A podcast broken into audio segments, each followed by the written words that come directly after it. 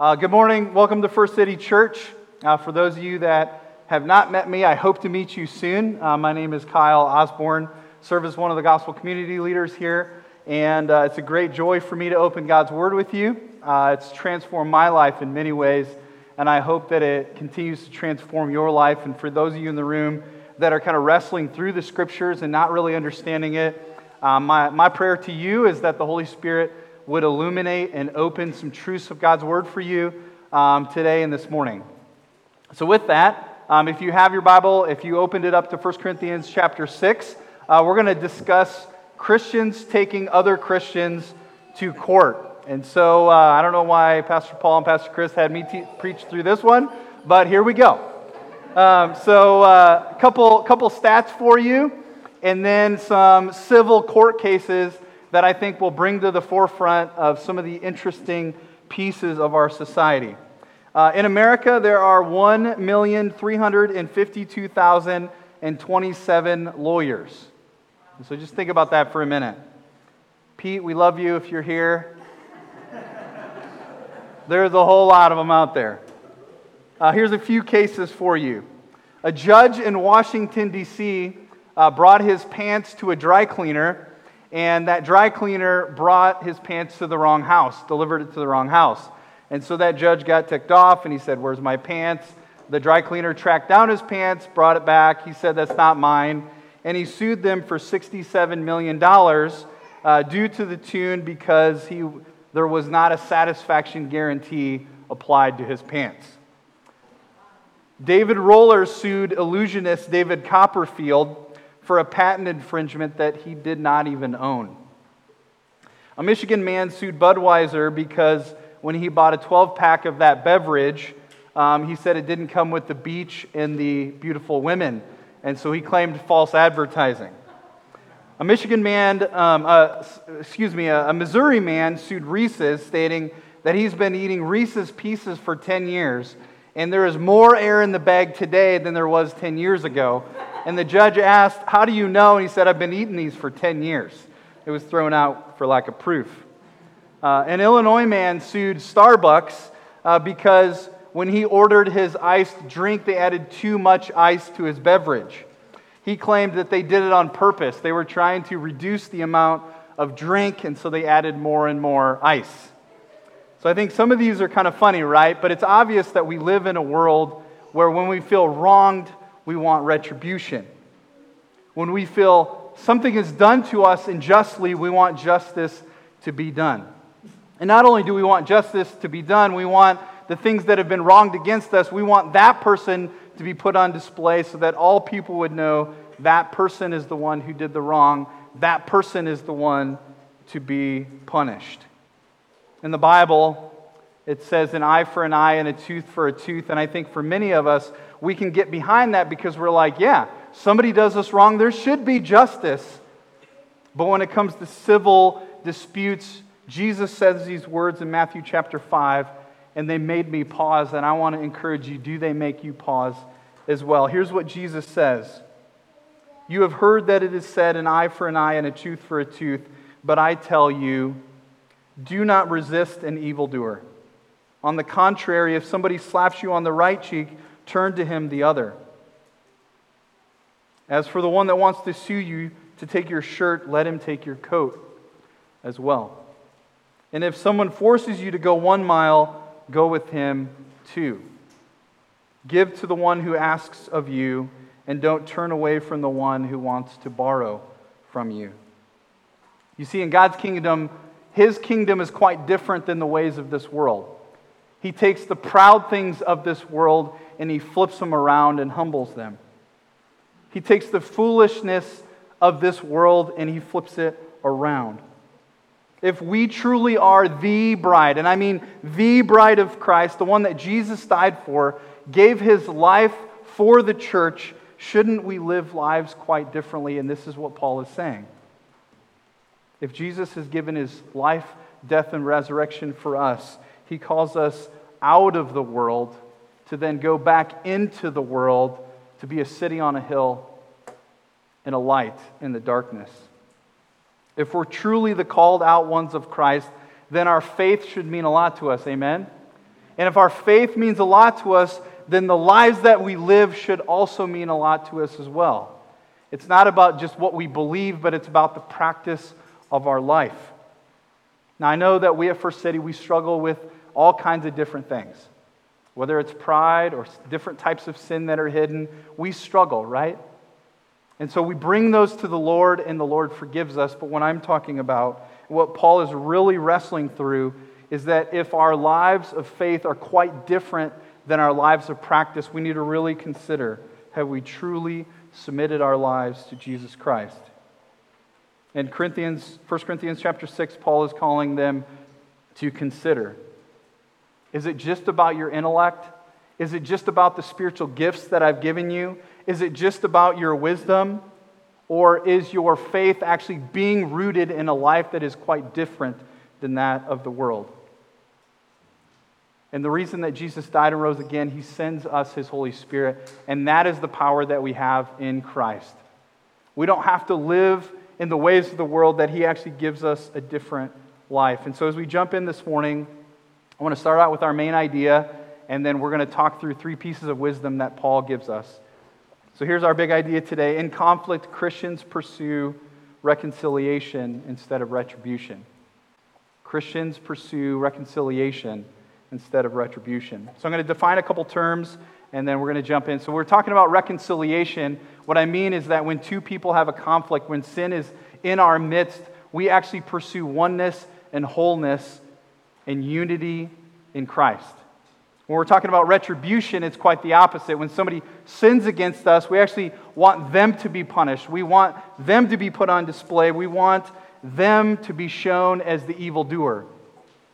So the contrast of this is we pursue reconciliation. And as we, as we look at First Corinthians six, I want to point out three different pieces of wisdom that I hope will help you when dealing with conflict. So the overarching theme is that of civil disputes. But I want to focus in some three pieces of wisdom that Paul gives us. The first one is this. We anticipate disputes. We anticipate disputes. Verse one, if any of you has a dispute against his brother, how dare you take it to court before the unrighteous and not before the saints? Other translations of this text actually says, when any of you has a dispute. And so if both are true, if we're going to have disputes, and when we have disputes, why are we so surprised when conflict arises and we get ticked off, we get frustrated? Because isn't that something we should be anticipating? Romans three twenty-three actually tells us that all have sinned and fallen short of the glory of God. We're all sinners in need of God's grace, and the truth is, many of us don't have grace for being sinned against because we haven't actually received grace ourselves. Or we've received God's grace, but we actually don't believe that God's grace is good for us. On this side of heaven, we will be sinned against.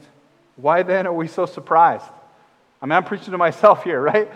Why are we surprised when our friend sins against us? Why are we surprised when our spouse sins against us?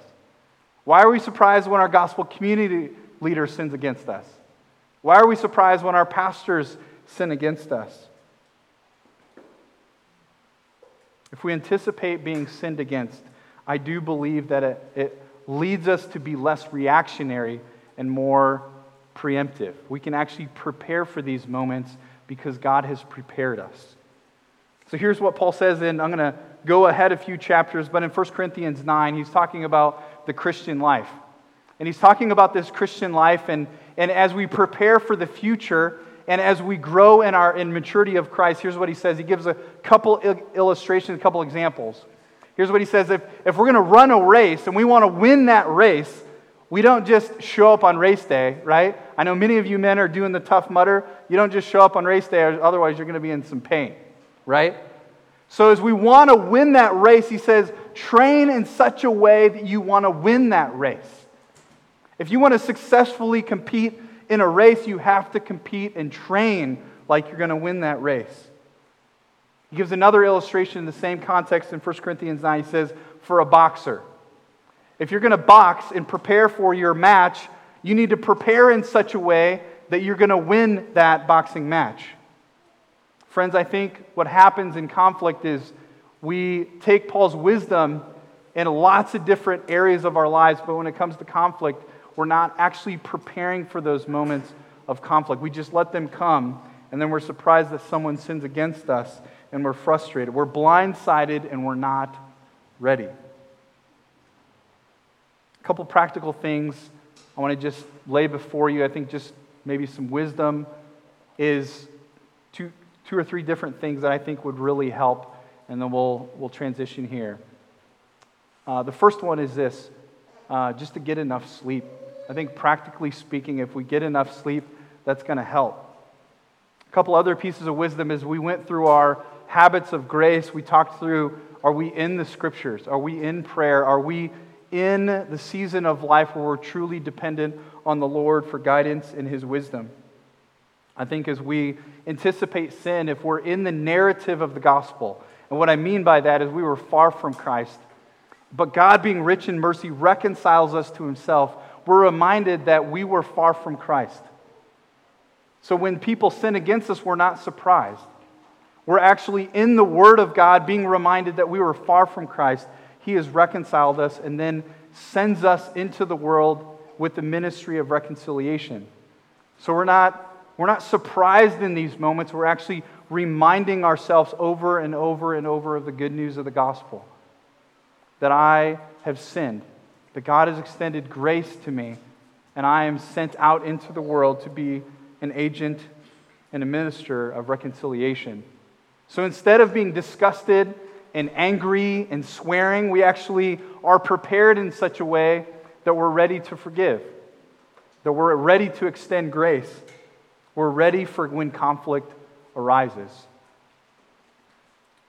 I just want to ask, what would it look like if we actually participated and anticipated in such a way that we were ready for conflict when it arose, whether on the home front or at work or at the park or wherever? So we anticipate disagreements. The second piece of wisdom that Paul uh, leads us is we appreciate the church. And this one I'm going to spend a little bit more time on because the bulk of this text is actually dealing with some of the truths of the church. We in, we appreciate the church.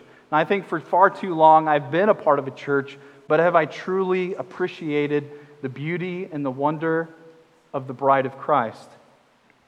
At this point in the sermon, I want to talk through a little bit of more of the context of Corinth. You see, Corinth was a port city, and there was a lot of people coming in and out.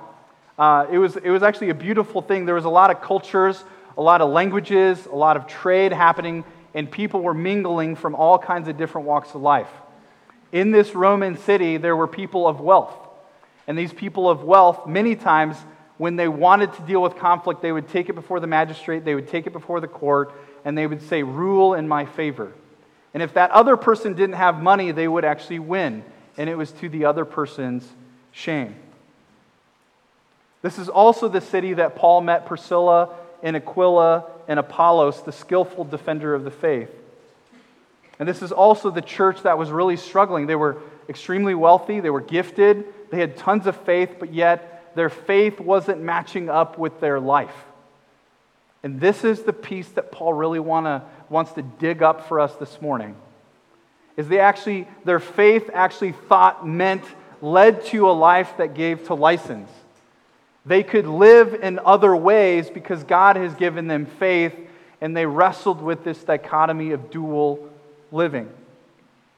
Here's what Paul says in chapter five. He says, how, or actually verse two of chapter six. Or do you know that the saints will judge the world? And if the world is judged by you, and you unworth, and you are unworthy to judge these trivial cases, don't you know that we will judge angels? How much more matters in this life? So if you if you have such matters, do you appoint for your judges those who have no standing in the church? I say this to your shame. Paul's actually pretty frustrated with them, right? And so I want to I want to as as we jump into this, I want to differentiate uh, between a couple different lawsuits, different cases that actually we see in our world. Uh, the first one is civil cases. So I'll give you some examples of civil cases. So for example, uh, some of these include property lawsuits, maybe a car accident or personal damage, those types of things.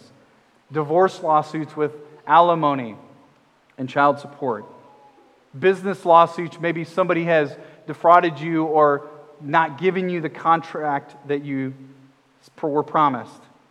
Maybe some of these are discrimination related to sex, age, color, or race. What Paul is not talking about is criminal cases. So criminal cases are referenced to murder, sexual abuse, physical abuse, tax evasion, and burglary. I don't want to go down this road too far, but I feel like I need to touch base on some of those criminal cases. So if you are physically being sinned against, if you have been abused, if you have been stolen from, those are the types of things that Paul actually says in Romans chapter thirteen that we bring to those public authorities. Now, I think Pastor Paul and Pastor Chris would love to journey with you in those experiences, but first and foremost, if you are not in a safe situation, I want to encourage you, please call the authorities. And if you want to bring the church in, I think that's also a good and wise thing as well. God reminds us in Romans thirteen that God has given us those governing authorities to bring the sword and punish the evildoer. So if you're in those situations, I want to encourage you, it's okay. Call the police. Find a place safe. In civil cases, I want to give you a couple stories. So, Um, about four years ago, my wife and I had just moved into a new home, and uh, I was actually, of all places, at a First City Finance meeting. I think Paul was there. We were, uh, I think, at Applebee's, and we were talking through some First City finances, and my wife calls me, and she says, "Hey, Kyle, I hear some noises in the basement. Can you come home right away?" And so I get in the car, and I drive the speed limit, as all Christians do, and um, I got home. And on the way, I'm praying, like, Lord, protect my wife. Um, uh, she called the neighbors. The neighbors called the sheriff's department. The sheriff's department came to our house. No offense, Pastor Paul, uh, but we didn't call you, unfortunately. Um, but at that moment, I'm concerned for my wife's safety, right? And so our neighbors called the sheriff's department. They got there. Two officers showed up. They walked around the perimeter of the house. They checked out the basement. Everything was fine. Might have been an animal. We don't know. Uh, but when I got home, I came around the corner, and I scared both of them. I didn't know that they were coming out of the front door. One drew their weapon. One said, "Oh, darn," with other words. And I said, "My name is Kyle Osborne, and I live here." Unfortunately, I was wearing a sweatshirt, right, uh, with a hoodie up. I don't know what I was thinking. It was a fall day. Um, but we don't call pastors for a home visit of safety, right? You guys kind of get my drift, right? And so with that, I want to encourage you to have those two separate categories. We have civil disputes and we have criminal disputes. I want to give you a little bit more practical of an illustration. So let's say we have a great time this morning, the Lord does a great work in our life, and we're leaving here, and I get in my car, and one of you lovely people are backing out at the same time as me, okay? Uh, we back out and we hit each other, right? So I get out and cordially say, "Hey, Um, you hit me," and you cordially say, "No, you hit me." And I say, "No, no, no, you don't understand." Um, and let's say, I'm just going to pick on Eric Goodell here this morning. Let's say it's Eric Goodell. And God forbid this ever happens. Lord willing, it would never happen. But uh, Eric and I start exchanging words. He gets a little frustrated at me. I get a little frustrated at him. And we start wrestling in the parking lot and yelling at each other. Now, how ridiculous does this sound, right? Not too far off. So what happens is a few people break us up. We're ticked off at each other. We're yelling at each other. We get in our cars. We drive away. Monday morning comes. Eric doesn't come to the office. I don't go to the office. We go to the courts. And we sue one another. And then Eric shows up to his gospel community on Tuesday and says, "Hey, I just want you guys to pray for this guy who hit me." And I show up on Wednesday and say, "Hey, I want you to guys pray for against this guy who hit me." And pretty soon, Sunday comes along, and we're in the worship gathering, and we begin to really see how this plays out. So we say, "Hey, you got hit in the parking lot too? You got hit in the parking lot," and we realize we're praying against our fellow believers. And the sad thing here is that this was happening in Corinth. And I think too often it happens in the church. When we have disputes with fellow brothers and sisters, I beg you, would you take this dispute, before you take it to the civil authorities, would you take it to the church? Allow the wisdom of the men and women here, your gospel community, those who love you, enter into that situation. I want to plead with you to not seek retribution. Don't seek your own. Don't seek your own rights. I want to encourage you to lean in. Appreciate the church and let her do her work in your life. In the latter part of verse one, here's what Paul says. When we take those Christians to court, we actually are saying that we love Jesus with our words and our faith, but actually our lives are telling a different story. So if the truth of the matter is that Jesus came as a baby and lived his life here for thirty-three years, gave his life for us, rose again, and then sends us the Holy Spirit, why would we not lean into that gift? This is the church that Jesus gave his life for, and yet we let bitterness and anger and frustration and retribution take root. We're no longer rebels against God. We are brothers and sisters of Jesus Christ himself. So we know where we come from, right? We know that we're sinners, saved by grace, yet we struggle to actually extend grace. And this ministry of reconciliation, I want to hold out for you this morning. I think we struggle with that. I want to hold out this ministry. If, if God has reconciled us, he's given us this ministry of reconciliation through the power of the Holy Spirit. And friends, this is what gospel life looks like. Verses two and three, we talked about this a few minutes ago, so I'm going to read these one more time. Or do you not know that the saints will judge the world? I don't know if you know that, but this was a great reminder for me that we, the church, will rule and reign with Jesus Christ, not only now, but in the, in the age to come. The second part of that is he says, or do you not know that the saints will judge the world? And if the world is judged by you, are you unworthy to judge these cases? Don't you know that we will judge angels? We will judge angels, church. The Bible says that the angels actually look into those who are being saved, and this is the picture that God gives us, that he delights in us, that we're cherished, that we're loved, and we will rule and reign with Jesus Christ in the, in the coming kingdom. And I'll tell you what, some of the movies that we see, we it kind of depicts Satan as this big scary guy. And the truth that Paul's really hitting home here is that when we rule with Christ, we will rule over Satan, sin, and his destructive ways. The reason that we'll rule over angels is because not only Christ has saved us, but he's given us his Holy Spirit. And as we dwell with him, we will rule and reign with Christ. This is why Paul says it's actually shameful. It's shameful because if we're going to rule and reign with Christ, why would we trade the author of salvation for earthly courts that will soon pass away?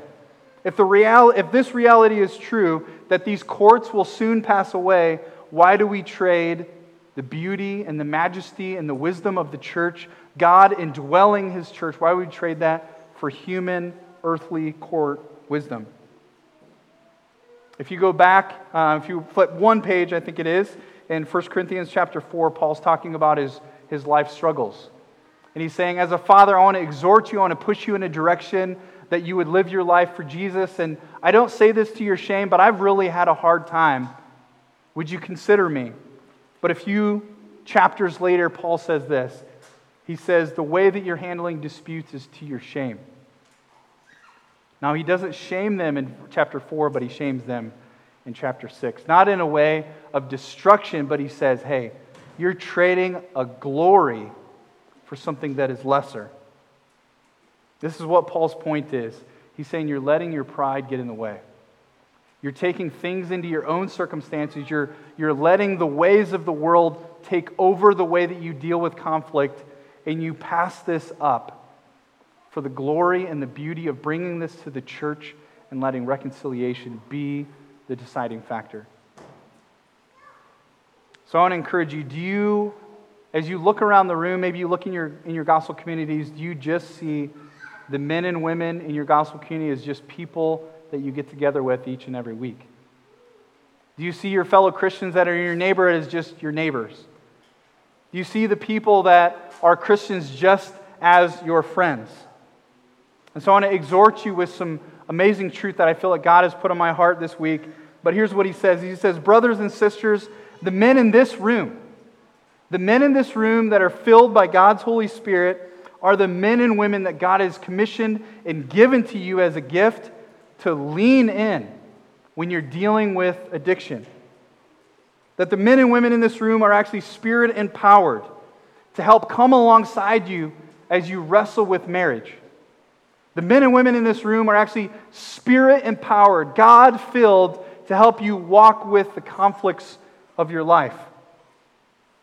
The men and women in this room are spirit empowered as financial gurus, medical experts, construction and roofing geniuses, irrigation specialists, masons, salesmen, top-notch teachers, linguists, pilots, and so much for, so much more. First City Church, do you believe that this church is a gift to you? The wisdom and the power of God's church is a gift to you. I struggle to believe that, and I hope that this morning maybe I could winsomely convince you by God's Spirit that this church is a gift to you. Some of you in the room and watching on live stream have been wounded by the church, and for that I'm genuinely sorry. This body of believers, we're not perfect. Some of you have come in, come into the church hoping to be listened to, and you felt you left alone. Some of you have felt like you wanted to come in to be prayed over, and you left condemned and judged. Some of you have come into the church wanting to feel a part of a body of faith, and you've left even more alone than you came, and for that I'm sorry. This ministry of reconciliation that God has given us reminds us of the good news of the gospel that Jesus will never leave us or forsake us. And so this morning, I want to invite you back in. If you have held the church at arm's length, I want to invite you back in. This ministry of reconciliation that God holds out is not something that's optional. This is the church that he gave his life for. And he says, would you honor and appreciate my bride? Today may be the day that the Lord continues to work in your heart and make all those past sins and hurts new. So I invite, I invite you back in. We anticipate disputes. We appreciate the church. And the last piece of wisdom that Paul gives us is to accept wrong. Verses seven through eight, as it is to have legal disputes against one another is already a defeat to you. Why not rather be wronged? Great question, Paul. Why not rather be cheated? That's hard to hear, right? Instead, you yourselves do wrong and cheat, and you do this to brothers and sisters. So as we close this morning, do you have disputes that you need to resolve?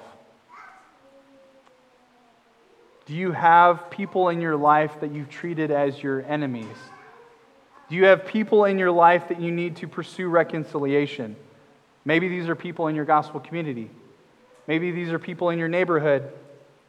Because we all know that when you get married and you try to be right, it actually doesn't go well, right?